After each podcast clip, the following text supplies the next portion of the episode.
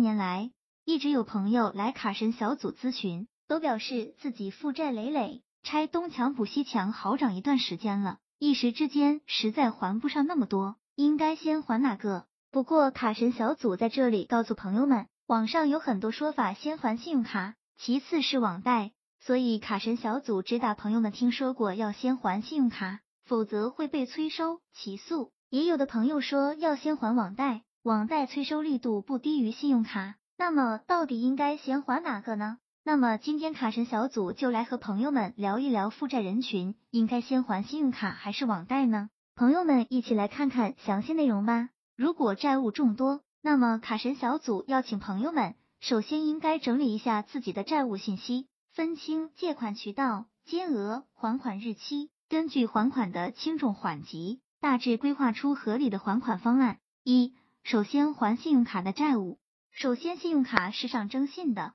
如果逾期金额超过五万元，银行多次催收失败的话，那么银行可能会以恶意透支的罪名起诉逾期人员。此外，逾期会产生利息和滞纳金，利息一般是每天万分之五，同时对逾期人员的征信也会留下不好的影响。我们知道，征信记录出现连三累六，一般是无法再次从银行申请贷款的。信用污点记录会在征信系统内持续五年，五年后才能自动消除。卡神小组在这里提醒朋友们，如果实在无力偿还，可以与银行协商停息挂账，是否能够停息挂账？只能看与银行的具体协商结果了。这就是为什么卡神小组反而建议朋友们先把小额的还看，大额的想办法申请停息挂账。二，其次还接入征信的正规贷款，比如银行信用消费贷款、车贷、花呗、借呗、度小、满金融有钱花等等，由正规持牌金融机构发放的信用贷款。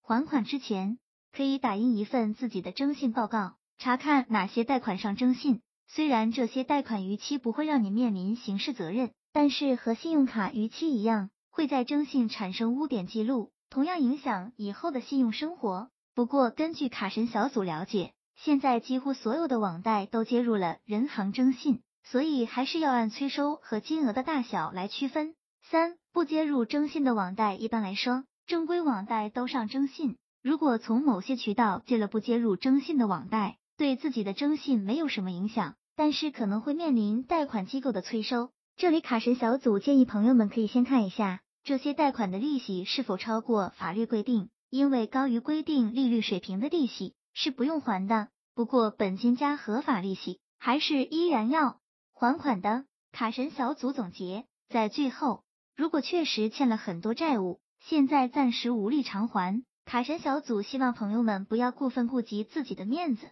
可以和亲朋好友借钱。先把贷款还上，亲友的钱再慢慢还。虽然欠债还钱天经地义，但是在面对不合法的贷款时，卡神小组还是建议朋友们可以拿起法律武器保护自己的权益。最重要的是，平时要注意合理消费，不要盲目借贷，尽量避免无法还款的局面出现。毕竟，债务的奴隶都是自己累积出来的。朋友们说是不是？希望这个资料对朋友们有所帮助。